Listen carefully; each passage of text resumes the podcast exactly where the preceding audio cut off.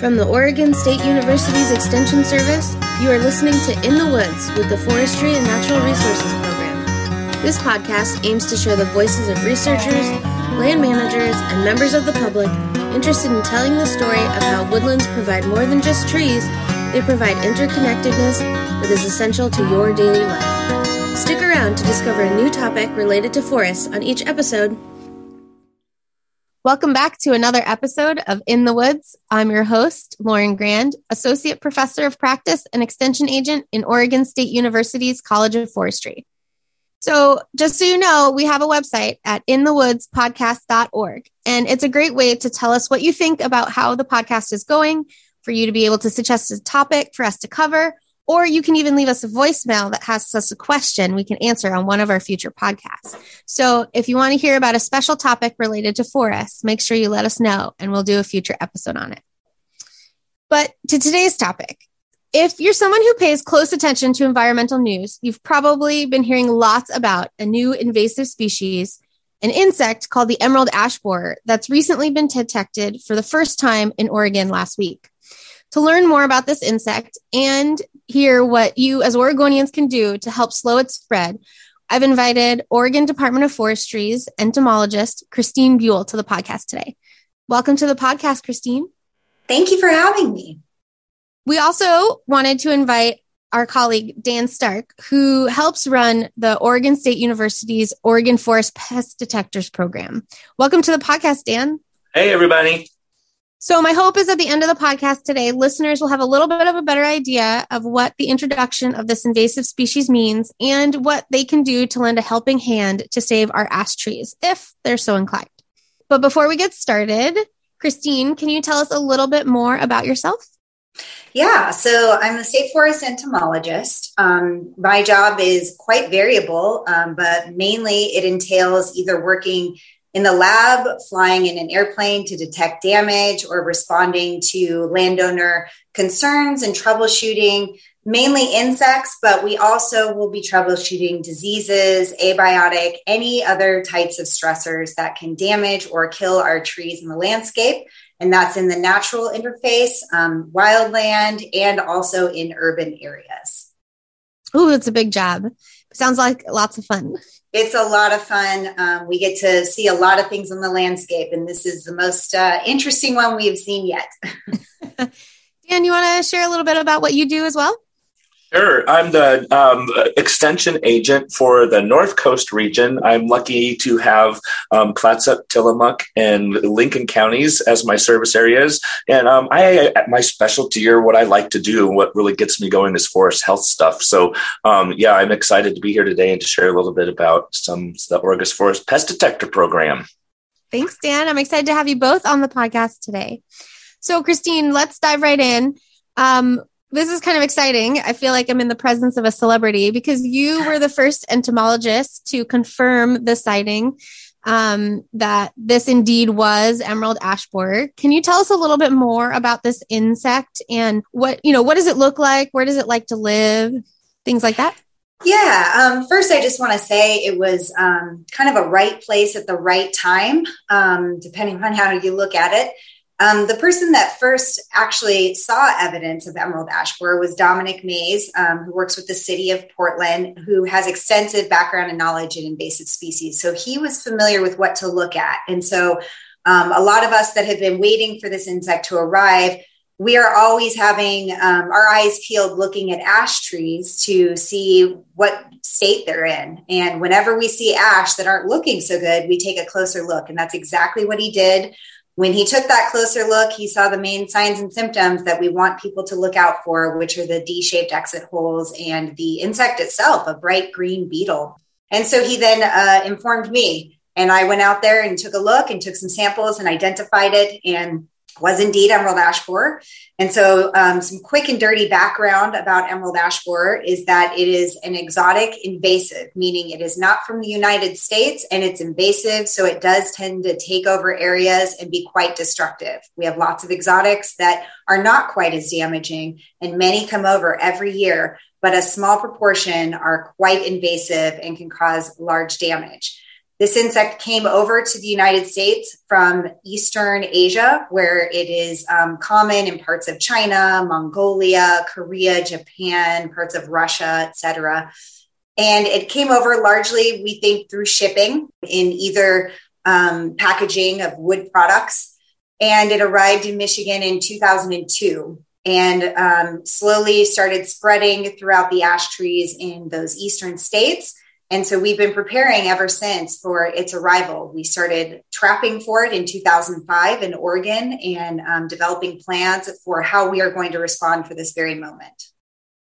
Wow. So we've been kind of lucky that we've had some time to prepare for it and been able to hopefully learn a bit from the eastern states about what they've been able to go through. So you yes. mentioned ash ash trees. So this um how does this species affect ash trees? So, what this insect does is the adults will lay eggs on the outside of the tree. Those eggs hatch into larvae, they burrow under the bark, and then they feed on the tissues that are active and living in the tree that transport water and nutrients. And these vascular tissues um, are right under the bark. And so the larvae are just feeding and making these tunnels under the bark. They're not going deeper into the wood, they stay right at that surface of the wood, right under the bark. And as they are feeding, they're cutting through these tissues, which is called girdling. And that's what kills the trees very quickly. Um, trees can die within even one year, but typically it's somewhere around five, sometimes seven years. Um, so it does range on the pre-existing health on the of the tree, but they can kill these trees relatively quickly.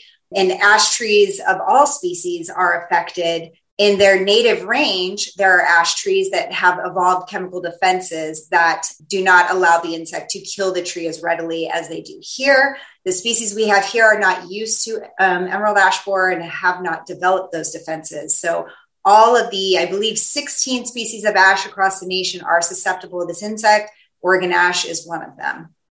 Okay, so that sounds like one of the reasons why invasive species are so detrimental to our forests is that you know the emerald ash borer evolved with ash trees in its native region to have the for the ash to have some defenses. But here in the united states our ash trees don't have those defenses. Is that right? Are there other reasons why um, it's so detrimental Yes, there are other reasons in that we don't have natural controls outside of chemical defenses from the tree that have evolved with this insect. So we don't have parasitoids and predators that um, are focusing on emerald ash borer. That's not to say that there aren't some things out there that aren't feeding on or parasitizing emerald ash borer that we have in the United States and, in fact, in Oregon, but they're not concentrating on this insect. So they really aren't doing a lot to make a dent in that population. Okay, so does this insect affect any other trees or is ash the main um, the main course for this so ash is the main course um, it is their preferred because they can develop best on this host plant material but ash is in the Oleaceae family, which is the olive family. So they can actually also infest olive and fringe tree. However, their development um, isn't as good in those trees, meaning that their populations might not be as robust. So they really tend to focus on ash. But as with many insects, if they don't have their preferred host, they may sample um, a nearby host, but that doesn't mean that they can do well on it and produce enough offspring or any at all. Okay. Let's talk a little bit more about how these insects sort of move around. Um, you said that they they came to the United States on, you know, we think shipping containers and started in the east on the east coast, but they've made their way now all the way to the west coast. How does something like that happen? So, beyond getting imported through overseas shipments, um, there is a lot of interstate travel um, for products that are being shipped, but also primarily um, things such as firewood that people are aiding the passage of these insects through different states. And that is very common actually for people to transport firewood. And we do think that um, that's how the insect made it as far as Colorado, because what happened was the eastern states were struggling with emerald ash borer, and APHIS established a quarantine in which the um, products that could contain the insect, such as firewood, could not be transported across that line. And yet, sometime after that quarantine, emerald ash borer was found in Colorado. So we think it may have just um, traveled via a person, any sort of shipments that were transporting it. And so this insect um, is present in these ash trees out east. And now that we have it here in Oregon, it can be present in the ash trees that it is infested. And so we are advising people not to transport firewood if at all possible. However, the regulations say keep transportation of firewood within 50 miles. We prefer within 10 miles from where it was cut. Um, obviously, if there's any evidence that emerald ash borer has infested that material, do not transport it at all and report that to us. Um, if you can avoid utilizing ash for firewood at all, that would actually be beneficial. And lastly, the insect itself can fly. The adult flies from tree to tree. Um, generally, insects don't like to fly any further than their next host. They don't want to reduce their fat stores. But if wind aided or insufficient hosts are available or the population is too crowded, they will disperse further. And so there's a wide range of distances this, this, insect has been found to be able to travel. It may travel as little as 800 meters to the next host tree, and that's the end of its lifespan. And some have been found to travel as far as seven miles or further, especially if aided by wind. Wow, seven miles. That seems so far for an insect that's so small. It does. um, I've learned about situations in which insects can be moved through firewood before. So, emerald ash borer isn't the only insect where this is a concern. Is that right? Yes. And I'm glad you mentioned that because we are on the lookout for also Asian longhorn beetle, um, which has not yet been found in Oregon, but possibly might be coming over and could be um, contained in firewood. And so we are looking out for any insects that might be coming in through firewood. Um, we do suggest that people look at the don'tmovefirewood.org website for more details specific to Oregon. Okay, great. Yeah, if you're going camping, wait to purchase your firewood till you get to your campsite. So that way you know it's local and you're not bringing insects from your home. Okay, so now that we learned a little bit more about emerald ash borer and how it affects our forests, I want to hear a little bit more about the plan that Oregon has to sort of deal with limiting the spread of this insect. So you mentioned earlier that we had a plan already in place. Can you talk a little bit more about that plan and maybe what the first steps are that we're working on right now? Yes. So um, this was a collaborative effort amongst different agencies in Oregon um, to create an emerald ash borer readiness and response plan. And this plan was actually built on a lot of other plans in eastern states that had already been impacted by emerald ash borer or were expecting it. And so we learned a lot from them about what should be included, what's feasible, what's not. So we had a lot to um, go on to develop this plan. And it's very comprehensive, starting with who to contact, who, what's the chain of command, who, what agencies are going to take the lead and, and what parts are they going to work on? How are we going to determine if we have a positive detection? From there, how do we respond um, and scaled up through different stages? How do we then guide landowners in terms of what they're going to do um, relative to the stage of infestation that we are at? So it is a high level plan where it's a, an overview. And then now that we have actually um, detected emerald ash borer we are going to finely tune those pieces of the plan. It's basically a framework to work in so we don't have to start from scratch. We you know had a lot of canned press releases for example that we use as a template so we could um, produce these things in a short turnaround time. So it was highly beneficial that we had this plan. It's available for public viewing online. You can find it if you look up Emerald Ash Borer Readiness and Response Plan for Oregon. And we are working from this plan on our steps going forward, determining where else Emerald Ash Borer might be present in the state, and then how to advise landowners in terms of how to look out for it, communicate that information to us, and then how to eventually treat for it. Okay, so that's great to have a framework. So, what were the actual first steps that were taken um, after this discovery was made? The first steps are always communication.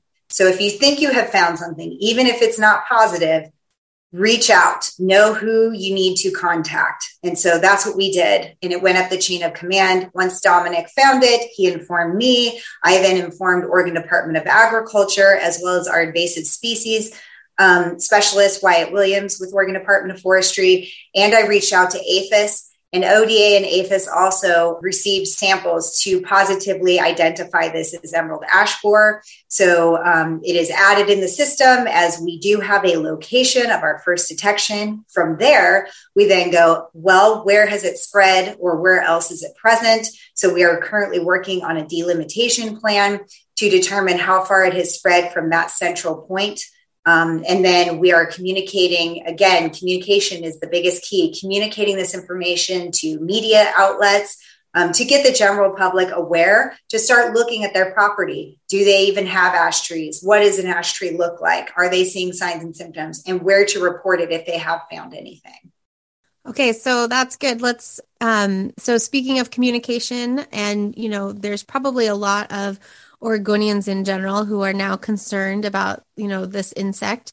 They've probably heard about it and the stories from friends or family on the East Coast seeing rows of ash trees dead in the streets, which are, you know, emotional fo- photos.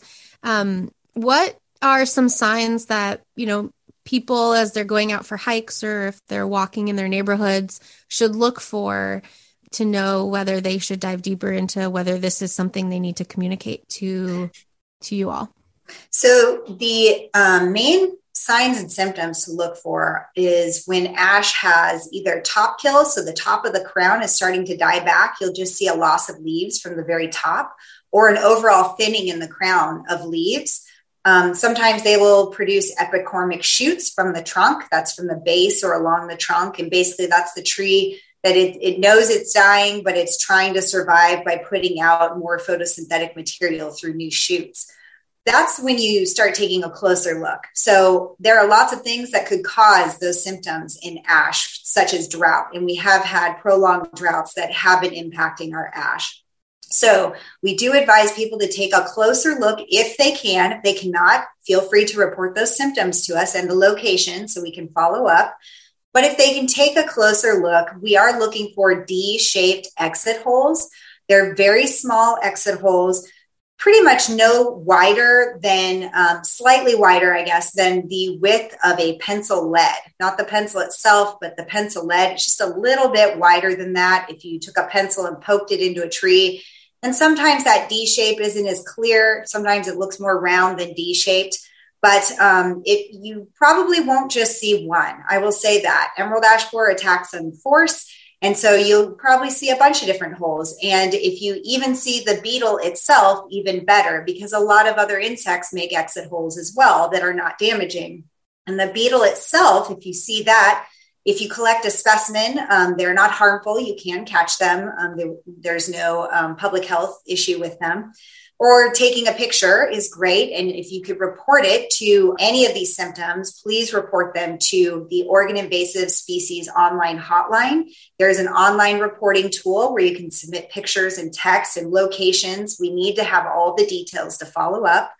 Um, and please be advised that when you see any green beetle, it doesn't mean it's automatically emerald ash borer. So please do look up online. What does emerald ash borer actually look like? Look at the size. It's usually about a half an inch in length. There is some variation there. It is a very slender looking insect and it's um, all green. There's no orange on the back unless it has its wings open. And so look for a green insect. And as the name implies, it's kind of an emerald green, but there are some ranges in that. Sometimes it's lighter, sometimes it's more of a drab or brownish green. But be advised, we have lots of insects that to the layperson could look like emerald ash borer. But if there's any question, if you can just let us know, we will follow up on it. Okay, thanks, Christine. We do have we will put that some resources on the website for helping people to identify that and then the the hotline, the invasive species hotline. We'll make sure it's on the website so people can find it easily. That would that would be great for people to be able to help let us know how this insect is moving through the state. Yeah. So Dan, you've been we've been ignoring you for a little while, but um, we've kind of finally come to the part in the program where I want to talk a little bit about what Oregon State University has in terms of education around um, this insect. So, can you tell us a little bit more about the Oregon Forest Pest Detectors program?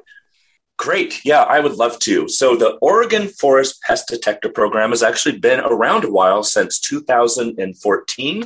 And it's a collaboration between all different kinds of folks the Oregon Forest uh, uh, Department of Forestry and, and many others. So, um, you can um, look up this information on the website here. It has lots of great information. Um, you can just look up Oregon Forest Pest Detectors and you'll be brought to our webpage that has all of this information and more that you can find out about. So, what is the Oregon Forest Pest Detectors, first of all, and um, who on earth would want to do something like this? Well, as we've heard from our, our specialist here, our entomologist, that um, you know early detections are key to um, you know detecting these pests. So you know all of these things, these programs um, that are in place to detect them and to deal with them can can happen uh, expeditedly, expeditiously is the word I was looking for there. Um, so so this is a really first important step with this program. You know to um, it, these detections are usually made by ordinary people. Uh, often they're in the natural resources profession, or, or you know they could just be you know someone who's involved in trees in their community. A lot of master gardeners, you know, go through this program. We'll talk a little bit more about who gets to take this. Um, pretty much anybody. Um, so you know, so this happens while they're on the job or at home around their neighborhood. They clue in and see something's going on, right? You've heard uh, Dr. Beal talk about you know paying attention to those signs and symptoms, right? So something you're out there and you have this training and this not you're like, oh my gosh, I'm seeing something. Okay, so that's the first part of it. Um, who gets to um, uh, or you know why become an Oregon forest pest detector. Um, so who are they? They are a group of volunteers that help prevent the damaging impacts of invasive forest pests by monitoring for and reporting potential infestation. So they usually have some kind of baseline knowledge of tree or insect identification, but that's not a requirement. If you're interested in trees, we need all hands on deck. So um, I just want to make sure that that's clear. This is open to anyone who has an interest in learning more about us, our invasive species in general um, and the threat of them in, uh, in Oregon's forests.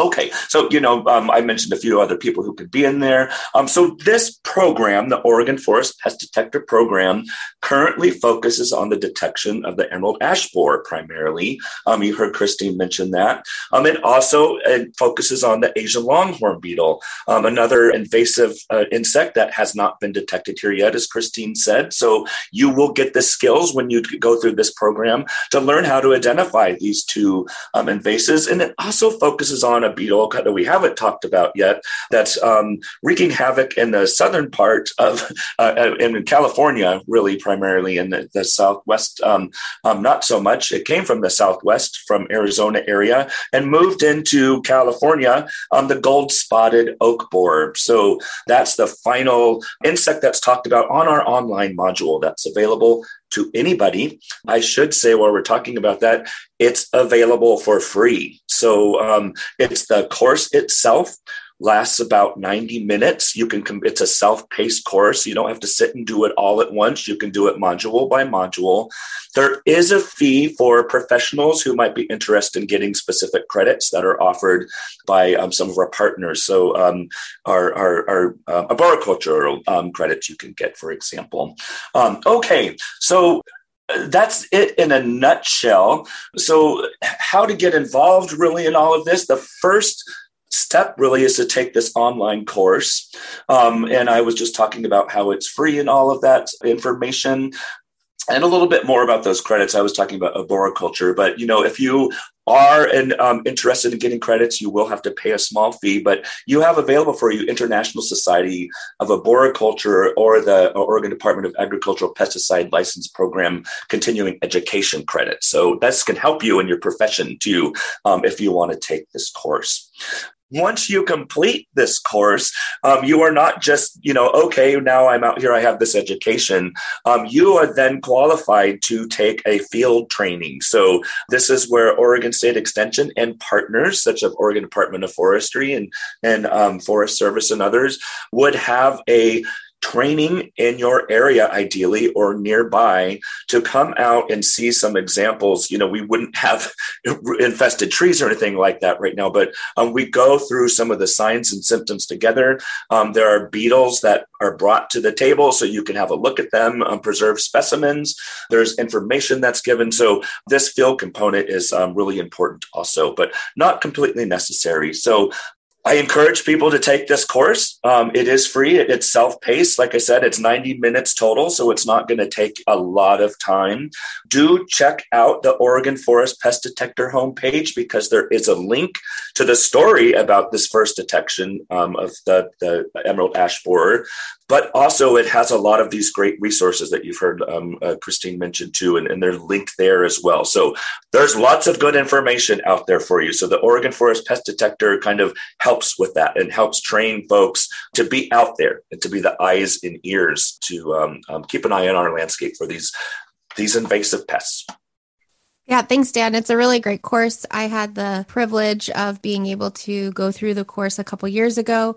And in Eugene, the partners actually came together and created a um, practice course. And by course, I don't mean class, I mean uh, they actually went out and, you know, put in uh, D shaped holes on trees and created etching where woodpeckers might scratch at the bark because there are beetles or, and made this correctly shaped boring holes and um uh what are those called? Those uh the gallery pattern? Galleries. Uh-huh. thank you. Boring galleries um that emerald ash borer would make so that it, we really could practice and see what it looks like. So it's a really well put together course and you learn a lot online.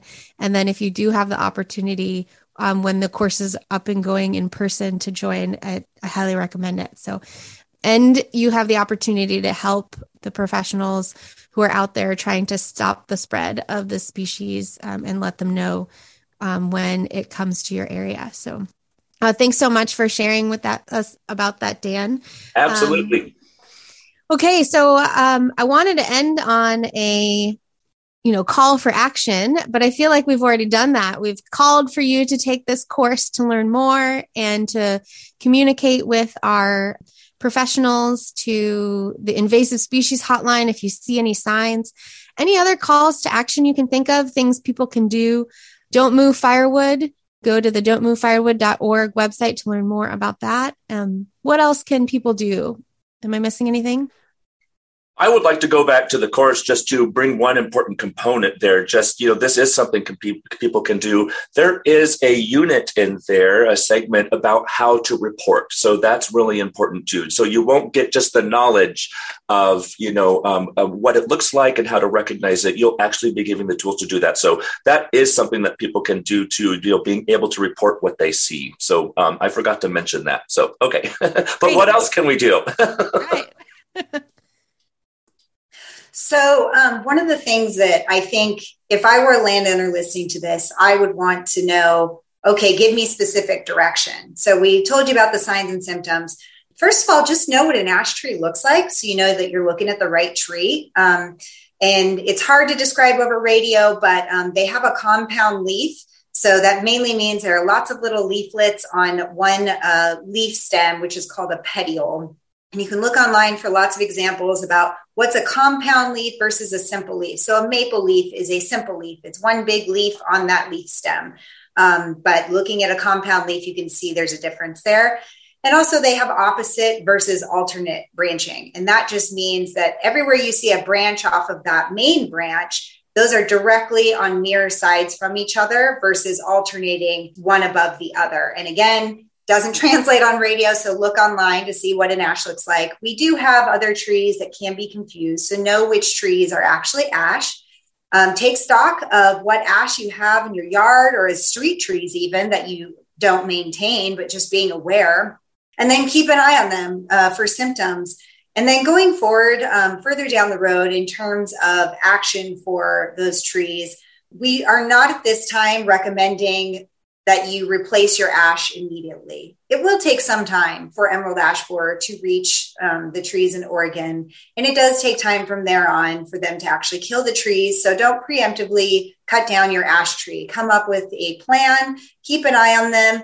Um, and also recognize if you do have heritage trees that you do want to keep on the landscape, there are highly effective insecticides that do work but only preventatively. They do not work once the tree has already become infested.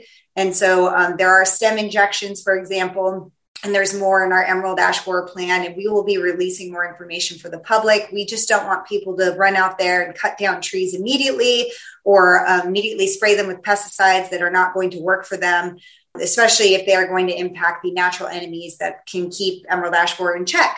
And those pesticides are very expensive. So um, be advised of that. And then um, if you do need to remove an infested tree, we will have more information as we develop the framework for where does that wood go? How does it need to be prepared?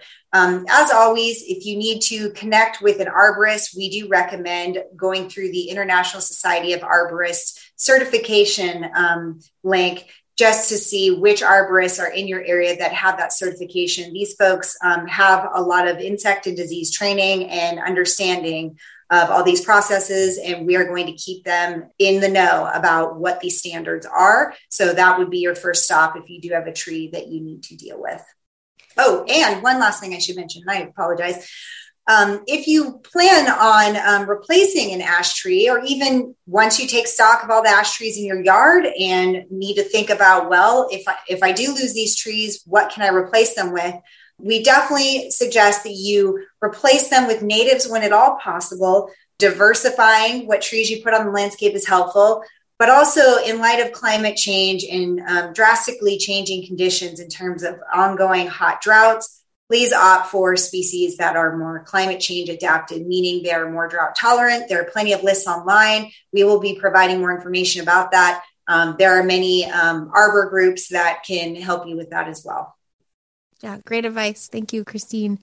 And thank you so much, Dan and Christine, for joining me today.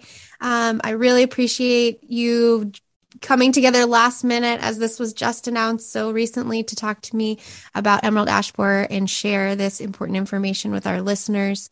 And it's good to know that even though this insect is detrimental to our Oregon forest, there's plans in place um, uh, and ways that we can limit its spread so that we don't see as much damage as there is potential for. So Thank you. Um, but don't leave yet. We still have our lightning round up next.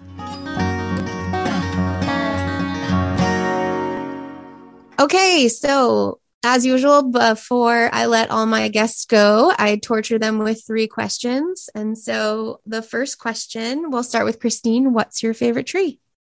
Oh, that's such a hard one. Um, the first one that always comes to mind for me in terms of our natives is madrone. I love the madrone tree. The bark is beautiful. I love that it's evergreen. I'm all about evergreen. Kind of bums me out when leaves are lost the end of the year, and I don't really want to see my neighbors all the time. So I do love a madrone, but sticking with the natives, you know, um, I've become increasingly fond of incense cedar because it is a nice replacement for western red cedar, which is um, really drought stressed at this time um, across the state. And incense cedar is a beautiful replacement, really lush bright green foliage and again beautiful wood beautiful trunk uh, evergreen. So that's a great replacement. Redwoods are always gorgeous.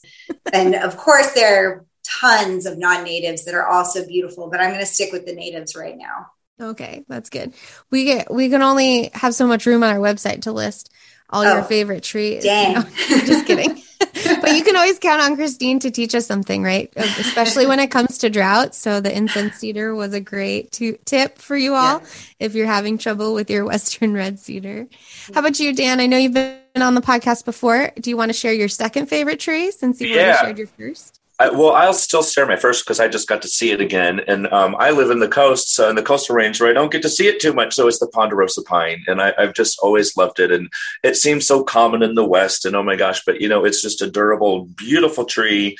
The puzzle bark, and just you know, I just I love how they grow, and they're just fantastic on the landscape. They can grow in, in a monoculture, they can grow in mixed species. They just are in different, you know, climates, and you know, dry or or you know, high elevation place. I, I don't know. I just just think they're great. And of course, they have a whole suite of bark beetles that are really cool too. oh, gotta love having insect people on the podcast. Yeah. Okay, so Christine, what's the most interesting thing that you bring with you into the field, whether it be in your cruiser vest or a field kit? You know, maybe it's just more interesting to me, but being a bug dork um, for many years, you know, you make certain tools that help you collect or retain insects more easily. And so I think some of my little homemade tools to pull insects out of crevices or um, to easily capture them and, and, contain them for transport, whether I want to ID them or rear them further. And my cruiser vest was actually stolen a couple years ago from my car, and I lost a lot of the homemade tools that I'd had for over 20 years. So I was oh, very no. disappointed, but they can be remade because they're homemade. So hard to describe over the over the air, but all my weird little entomology collection tools. Okay, homemade tools. That's great. Yeah, I was thinking there might be a small chance you would say um, an insect net since I got to go bee collecting with you and yeah. you talked all about having a good net. But I think it's more fun to find out that you have your own little insect tool development side hobby. Yeah, weird weird tools. And I, and I will say, always carry a Sharpie. You never know when you have to write a note and also it's great for scale for insects when you're taking a picture. Everybody knows what a big fat sharpie looks like. Yeah good point. Okay how about you dan well, I, when I was on the first podcast, I talked about my Tupperware um, lunch nice. container that I always bring out, but I don't use that anymore. It just got too old, and it's like it's too bulky in my my thing. But and I don't go out in the field as much as I like to anymore, so that makes me angry too. But um, I think the funniest thing in my cruiser vest is always having some kind of collection stuff too. Like Christine said, so I was doing a lot of stuff with pathogens for a while, so I always have to bring some kind of soft t- tweezers or and you know some alcohol with me and um, little collection vials and that kind of thing because you never know what you're going to come up against and what you need to collect and um, and how you might need to take that back. So you know, lots of bags in my back too if I need to put in samples of a tree or you know uh, some tips of a of a branch or something like that. So um, not too weird, I guess, but um, not necessarily uh, you know not necessary when you're just going out and you know looking at you know certain species for you know not related to anything.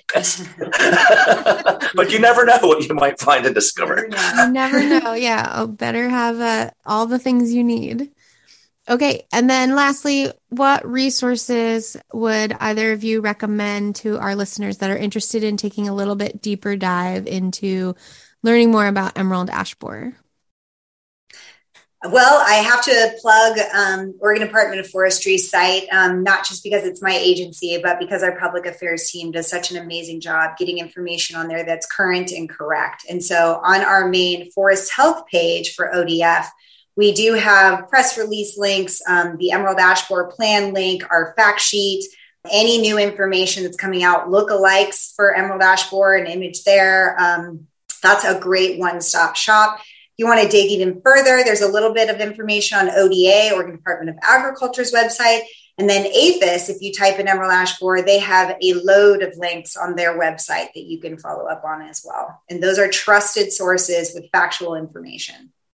And can you explain what APHIS is for um, yes, that's a division of USDA, U.S. Department of Agriculture, and APHIS stands for Animal Plant Health Inspection Service, if I have that right. It's a very long acronym, um, but basically, they are a federal program that typically will regulate international and I think interstate travel of um, items that are coming and going for the US, mainly coming in. And that's insects, plants, any diseases that could be coming in um, that can affect um, ecology, not public health. So they are the ones that are kind of the gatekeepers to ensure that we don't have things that can enter um, and cause mass damage, as with emerald ash borer.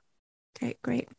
And Dan, anything to add to the list? Yeah, um, I just wanted to reiterate the importance of the dontmovefirewood.org. Um, there's a lot of pest information there as well that you can um, read more about and how they get moved in firewood and what more you could do about it.